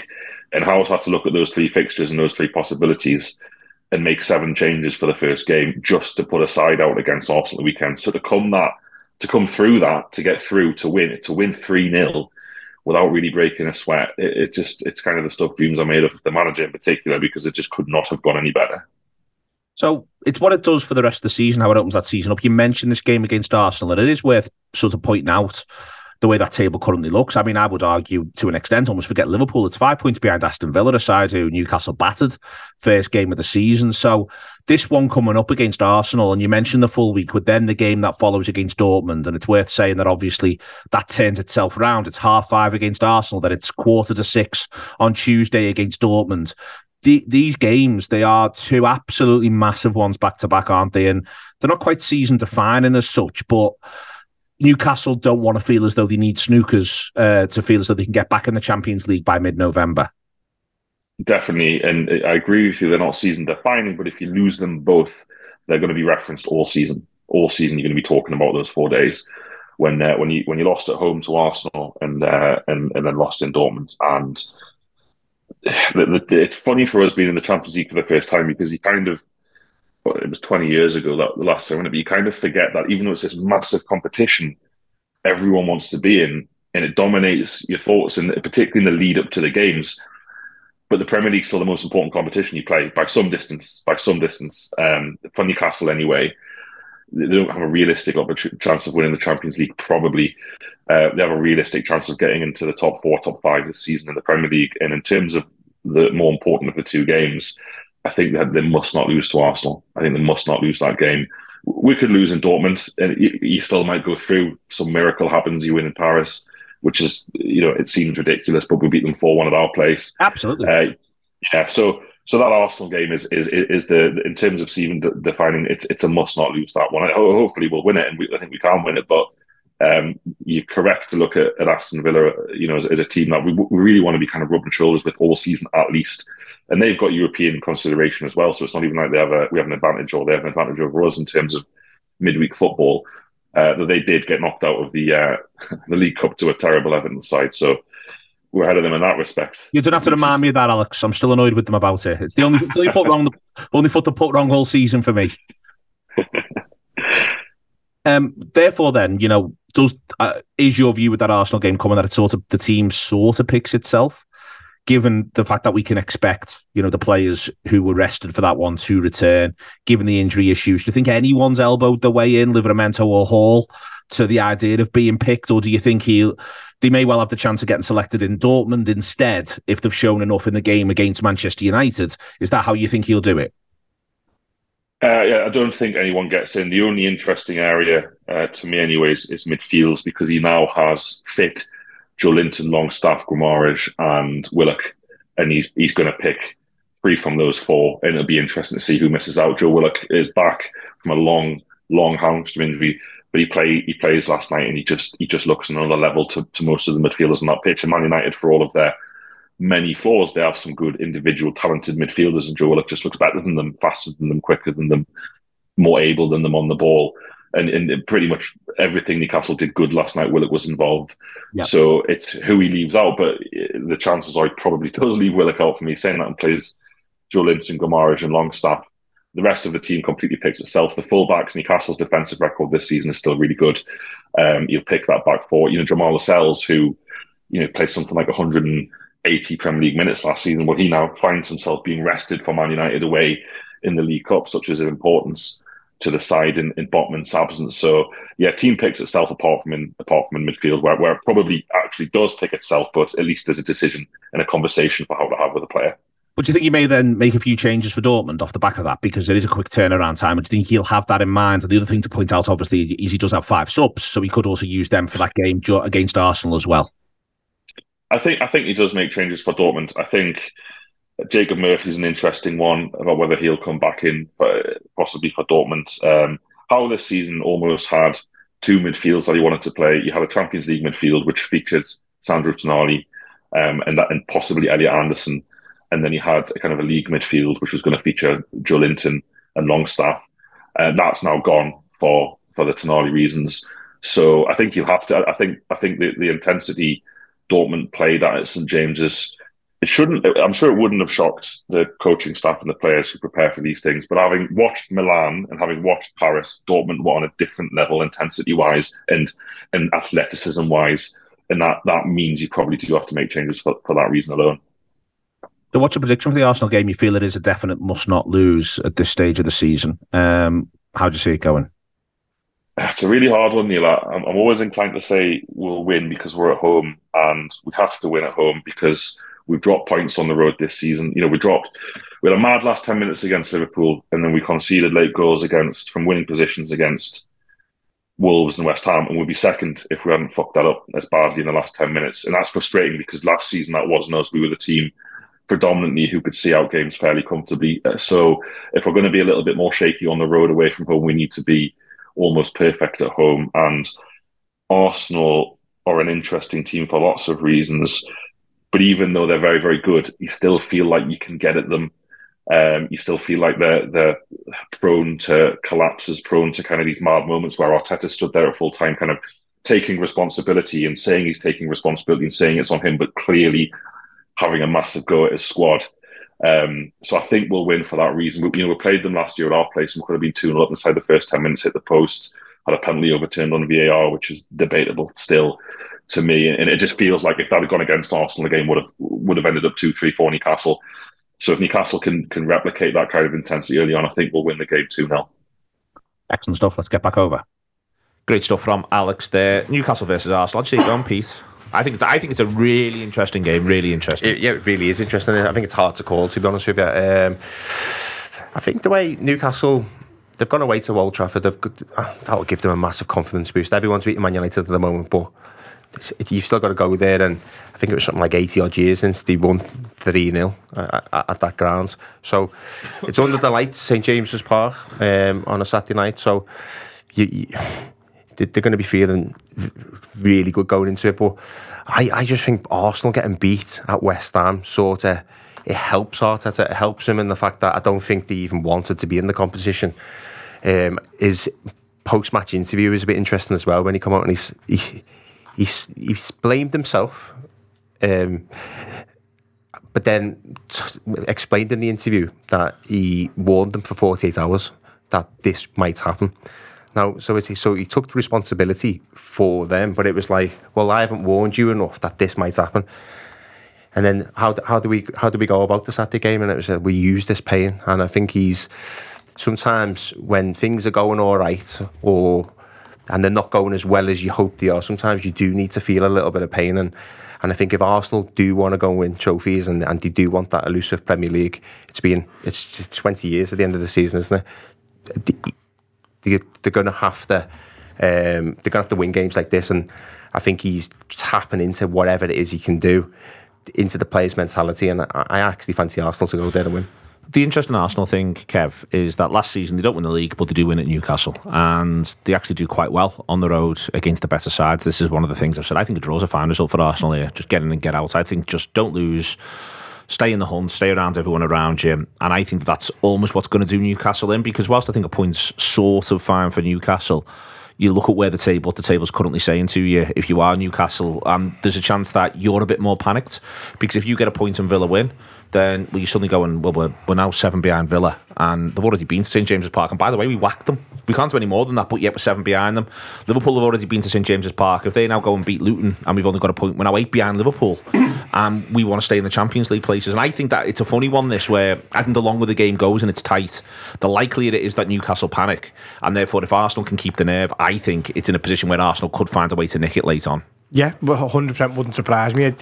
To be honest, if you'd offered me a result either way now, even though Arsenal are obviously ahead of us, I wouldn't just I think it's just because I hate Newcastle. I'd like to just see them get beat and be like, use use miles out of this now. Like, uh, obviously it's, it's early on in the season to be saying stuff like that, but 17 points, and if we win, which you'd expect us to do at the weekend, we're on 26. Do you know what I mean? That, that's a that's a big aisle gap. That to, to And you've still got to come to Anfield. Well, and also the fact the fact of the matter is, the teams that are in the top four are not dropping points in loads of games. There's a couple of games each that where the points have gone, so it's not like there's inconsistencies in there. It's four very. Well, five if you include Aston Villa, which obviously you should do if you if you're talking about points dropped in games because they've only they're the same as Liverpool. They've only dropped points in three games. But Newcastle, the as I said, I said before, I think they're overrated. I don't think they'll be anywhere near the top four this year just because they've got the Champions League thing. It's come a little bit early for them. And I think they're just getting found out a little bit. I think teams are now realising, okay, you've got to have a Newcastle plan. You often say it, that sometimes a team just comes comes around and they're fantastic. And Moyes used to be great at it at Everton. Every, other year, they'd be decent. Then everyone would have the video and they'd work them out, and that was it. And it feels a little bit like Newcastle at that at the minute. That being said, you wouldn't be surprised if they, if they nicked the win against Arsenal, would you? So it's one of them games that can go either way. To me, I'm intrigued that Arsenal go to Newcastle, Jim, at the end of last season when I thought Arsenal were, were really rocked. They Yeah. were really in a bad way. Mm-hmm. And they have to ride the luck a bit. Yeah. But they also go there May the 7th. And it feels a bit like they've got a year of the Newcastle video. And they know we're going to have to suffer in these periods, but we come out the other side. It's one of the last games Arsenal play in the campaign. And in the end, in the end, they get the 2 0 there. And I just sort of think that, as Kev said, I think there's an element of they've, they've got a Newcastle plan and they're going to execute it. So I would go back to the season before last, where the, where the wheels fell off on our Champions League uh, qualification. The, the team looked it, it, it was was pulling tugs. It was running on running on fumes, and we really came unstuck against against Newcastle when there was still something to play for, and I think that really hurt. Um, Arteta. It certainly, you know, it was definitely reflected in the All or Nothing documentary how much it how much it hurt him, and as a consequence of that, I think it's just one of those places where he just doesn't want to go and repeat that experience.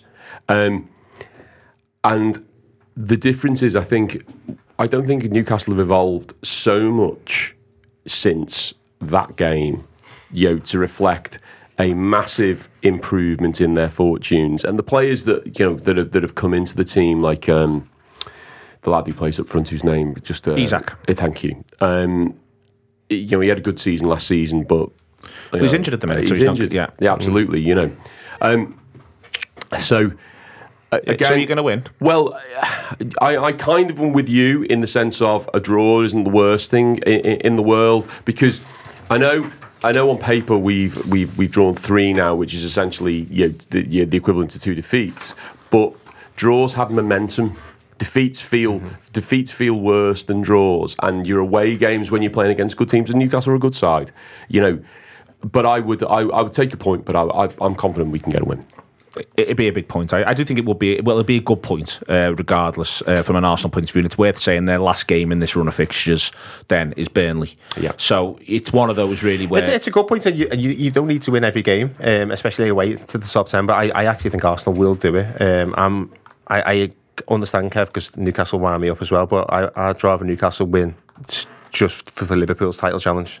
Um, I'm not worried about Newcastle, and they I'm a do petty need. man, no mate. I'm, I'm, I'm petty, but Newcastle have got to come to Anfield like we like we said before. But it's also a Monday night game now, so we all know what happens on Monday night football. But I also think, Pete, just to just to come in there, is like I don't think Newcastle are part of any any serious conversation around titles, whereas I think Liverpool are absolutely. And I have I have again been on record on here and saying that I've never had any doubt. I thought Liverpool would be Liverpool. Everything that Liverpool have done this season is, is as I've predicted.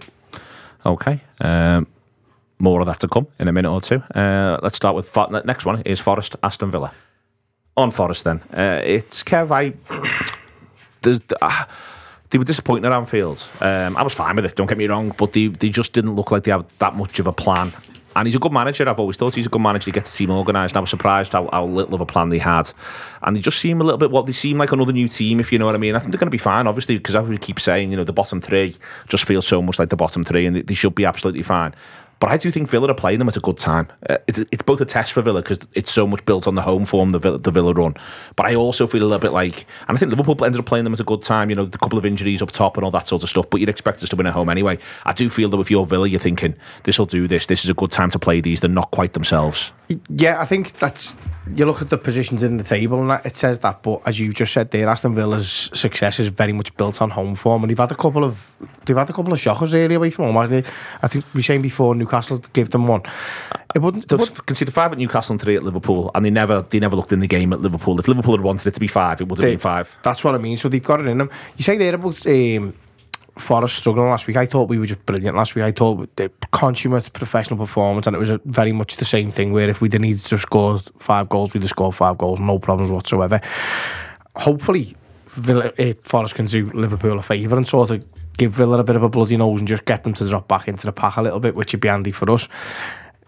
Forest at home, I think you can overplay the home form type of thing, can't you? But that's where they get the points from. So it, again, they haven't been beaten at home yet this season. It's three draws, don't get me wrong, but they haven't been beaten at home yet this season. that's what I mean. So if they've got decent home form, and Villa have got not bad away form, I'm not saying, but patchy. If you, I think it's fair to say.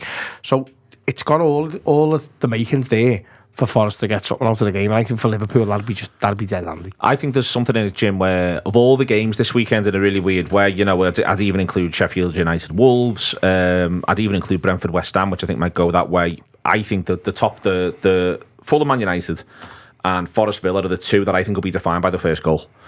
If Forest score first and they give themselves something to hang on to and fight for, then I think that Villa might find it really difficult, and Villa do a lot of really good work on the counter. But if Villa score first, you feel as though if Forest then have to come out, Villa could just pick them off. Well, it, certainly breaks up Cooper's kind of methodology, isn't it, around how he sets his teams up. Um, he, the, the, the, he likes to be difficult to break down and hit teams on the break.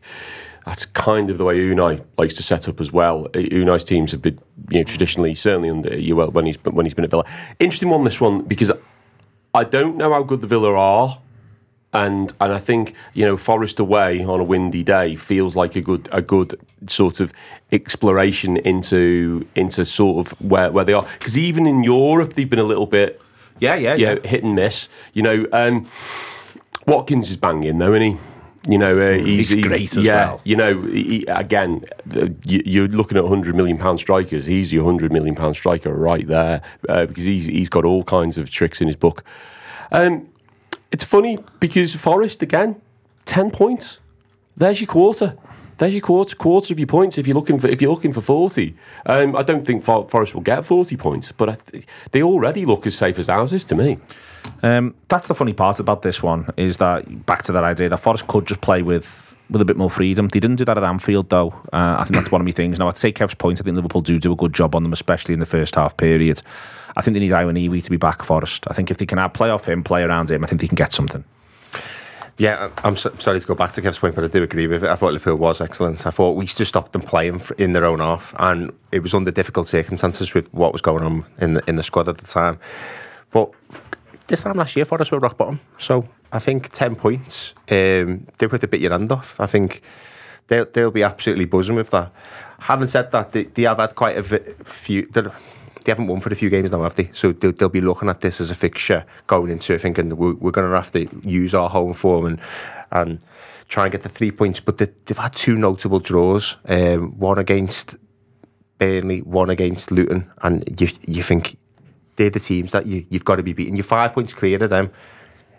Of, of, of five points clear of the bottom three. You just win one of them. That's seven points. But they you're then even do more ma- safe, aren't you? But they didn't then do mad things like at the early part of the season. Kev is like play really well against Arsenal and United and get nothing out of the games. Do you know what I mean? It's like you know. so which way do you want it? And You know? Chelsea as well. Yeah. uh, to get the get the win at Chelsea. Uh, will be uh, there'll be a, it'll be a game worth watching. Uh, Forest versus Please, Aston Villa before Liverpool. Yeah. That's all right. uh, the listeners didn't know because you could have been looking at Kev. it's absolutely fine. You don't have to, you have to give the game away too. That's why I, I was like, that's fine. That one we'll get over that one. We'll be all right in a minute. The, the global reach of the Anfield Raptors. Exactly. They just all sound like generic scousers. That's uh, don't stop pulling the house of cards down around. if you don't mind.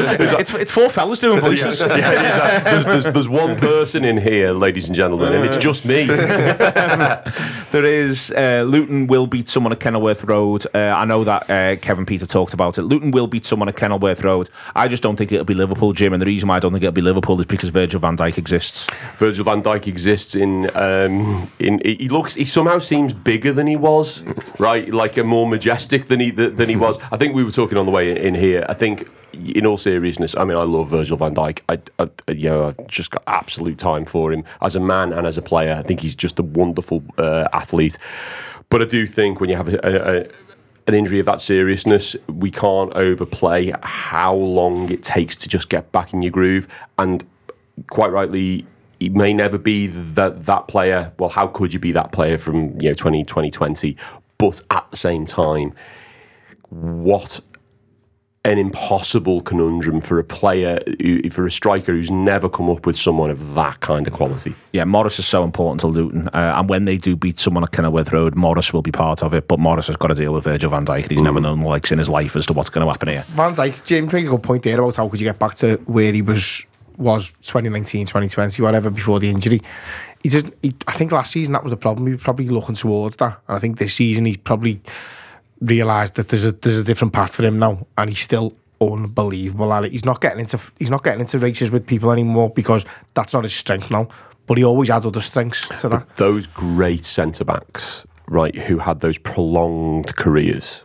Um, yeah, over the last twenty years, players, yeah, like Tony Adams, that played for- Maldini. Maldini, you know, even going back as far as somebody like Paul McGrath, right? They just know how to play that position really well. They And know how that's to, what he looks like now. Yeah, they know how to run their strikers, and you know. The, a lot of good. I mean, you saw it with Haaland, didn't you? Like Haaland, even even though he still got extraordinary, um, you know, a, a record this season, there's certain quality players have sort of got a little bit more of a sign on him. You know, Saliba in particular would be a good example of that. I think people have got a little bit more of a plan. which Yeah. I think is quite interesting. And Balance Dawson. Yeah, and, and yeah, but also, I th- but also, I think that obviously it's all made a little bit easier at the minute because there isn't a Kev De Bruyne.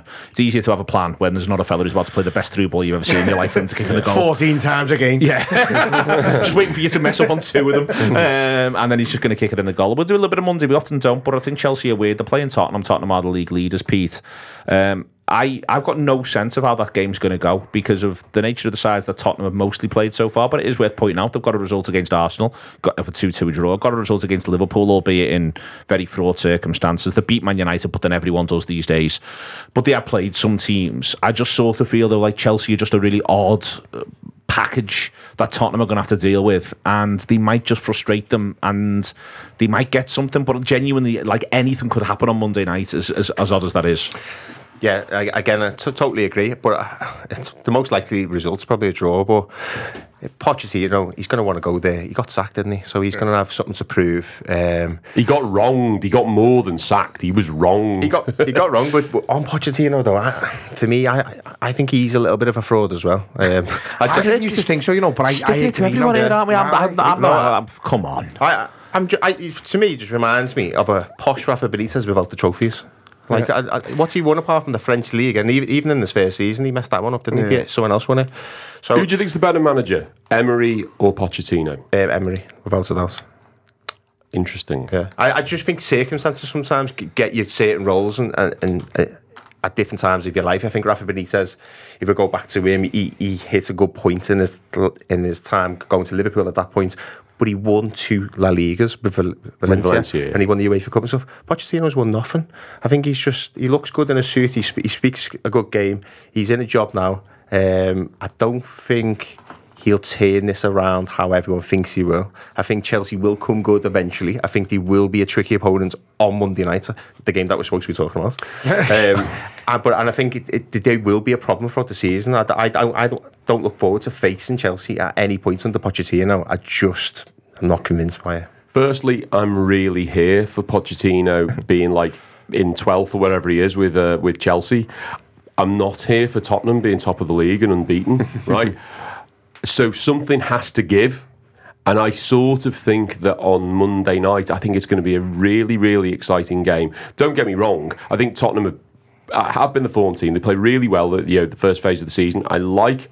And a little bit of six coming into my mouth and say this. I like Ange Postecoglou. I you like, can't not like him. Even. Yeah. I know obviously as a gunner, yours yeah, different. Like, you know, you know. I, Paddy Fitz isn't having him. Right? Just Who- so who you know, isn't? Paddy Fitz. Does he think he's a fraud? Just not having him. Does he think he's a fraud? Just in general, not having him. We couldn't go into any more detail other than I'm just not having him. Uh, which is, Well- there we are. There we are. Well, I, I, I'm going to say that. some position to take that, up that. well, it is. It's, it's just. It's. It is. It is. It is. As a man who's taken up some absolutely indefensible. Yeah, I've took, up, I've yeah. took up some positions in my time, and yes, go on. the, the, the thing is, right, about this particular game, I think this is the pick, the, the pick of the games this weekend, and, and it's a, it's a shame that it's kind of a Monday night game because they always seem a little bit after the fact, but. There's something about this one, it, it, and I, I don't buy into the romance that the, the media will try to big it up around the you know Poch coming back to it, but that that's that an added thing. I think what's interesting is that Chelsea and Tottenham fucking hate each other. Yeah. Yeah. right. They real, they, you know, speaking as a gooner, right? But like Chelsea don't like Arsenal and Tottenham don't like Arsenal, but Chelsea and Tottenham, it's bitter. It's really, really nasty stuff. And there's been a lot of churn between managers there. So there's a lot going on in that game. I'm kind of with you. I'm not sure, Pete, how you call it, right? But if I thought the wheels were going to come off at Tottenham, maybe it's Monday night. I think it's a tough one. I think I think I think it could well be bitterly contested. I think it could well be tight. Um, that's the other thing I think, and I also wonder if one or two of Chelsea's players are just beginning to come into a little modicum of form in in the round. I still think there's going to be individual games where they throw mad ones in and all that sort of stuff. But I do sort of think, for instance, Caicedo and Fernandez. I think Fernandez looked great all season. Caicedo feels like he's gone up a little bit of a level last couple of weeks. I think Sterling's a good player. Thing is, though, obviously Tottenham are doing well as well, and I think they're gonna they're gonna. I think Tottenham are going to try and rise above it, and I wonder if Chelsea are going to drag them in. I, I hope so because we were talking before about um, Tottenham having a fair wind the, and the way it's gone for them and no European football and it seems to be very much the running downhill. Do you know what I mean? So it's quite easy for them to pick up pace and they could quite easily tell themselves a story that obviously they face Liverpool and they end up getting the win there. But it's been spoken about how they've had the easiest start of the season, but then they beat Chelsea. Regardless of where Chelsea actually are in the league, because the bitterness of it, they can tell themselves a story of, and now we've done Chelsea as well. And so we go into the next one, and we're ready for that one as well. And before you know it, season's momentum is a it's a real thing, isn't it, in football? And I'd just like to see Tottenham's just I'd like just a little break in that momentum, and let's just see where they're at then. Okay, excellent stuff. Thank you very much indeed to Kev, to Peter, and to Jim. We've had Jack, Alex, and Natalie on the phone as well. It's been your Friday show. See you later on. Sports Social Podcast Network.